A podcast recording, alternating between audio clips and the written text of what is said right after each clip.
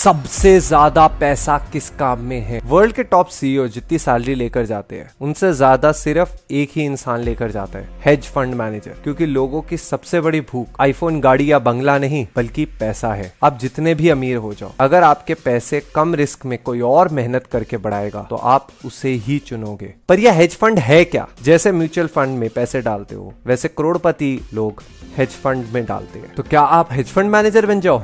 नहीं, ये इसलिए बता रहा हूँ कि कल को आप किसी इंसान के लिए कुछ भी ना करो। अगर और अमीर बना दो या करियर में और ऊपर ले जाओ तो वो आपको कभी नहीं छोड़ेगा। और रिश्ते जोड़ने के तरीके ऊपर लिंक पे जाकर देख ले।